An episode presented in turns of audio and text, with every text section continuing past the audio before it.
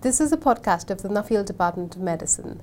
Today we speak with Professor Wyatt Yue about his research in the genetics of metabolic diseases. Hi, Wyatt. Hi. So, what is a metabolic disease?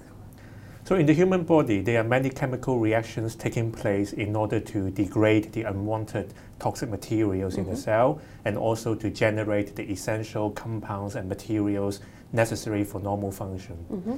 And a metabolic disorder is one in which uh, a particular chemical reaction step is defective.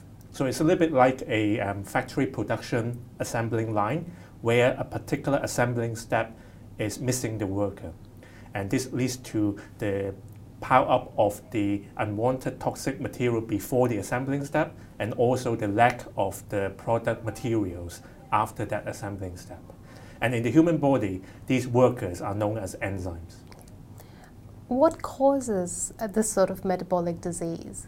And the majority of these metabolic disorders are genetic conditions. Mm-hmm. And this means that um, the molecular cause of the disease is a mutation in the gene responsible for the enzyme or responsible for the chemical reaction. And the mutations are usually inherited in an autosomal recessive manner, mm-hmm. meaning that uh, the patient will inherit a defective copy of the gene from the mother and a defective copy of the gene from the father. How can we treat this kind of um, genetic metabolic disorder?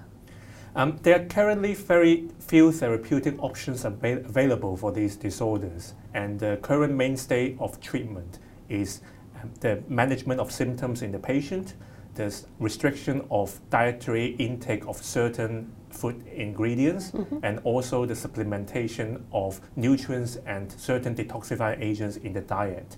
In some diseases, um, organ supplement organ transplantation is possible.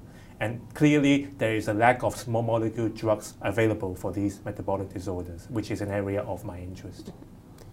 What are the most important lines of research that have emerged in this area in the last five to ten years? The past decade has seen some technology advancing in three aspects, which have implications in the diagnosis and the treatment of these metabolic disorders. The first is the use of next generation sequencing technology to specifically identify and pinpoint the mutation on the gene. The second is the use of mass spectrometry methods as a detection mm-hmm. in newborn screening programs. And mm-hmm. these are nationwide programs to identify infants that have the metabolic disorders. And the third are some novel discovery in new approaches to treat disorders, for example, by replacing the gene mm-hmm. that is defective and also replacing the defective enzyme. Why does your line of research matter? Why should we fund it?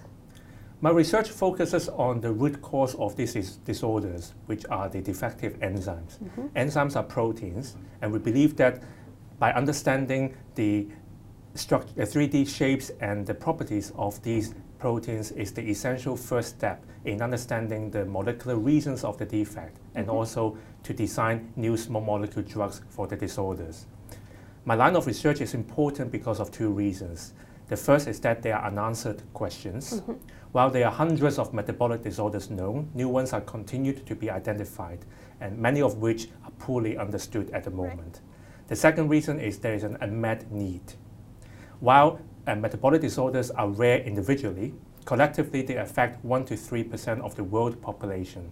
And 1 in 1,000 infants are known to inherit a metabolic disorder, so therefore creating a health burden in the society. How does your research fit within translational medicine within the department?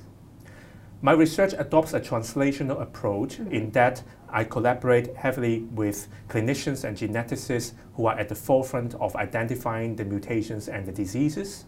I collaborate with the drug developers and the pharmaceutical industry to find new ways of designing small molecule drugs and also collaborate with patient groups to disseminate our experimental data and to answer any questions they have on the scientific aspects of the diseases. So the objective is to create a platform mm-hmm. where our basic science understanding in the bench could be brought closer to the clinic and onwards to the patients. That's great. Thank you so much for that. That's very interesting. Thank you.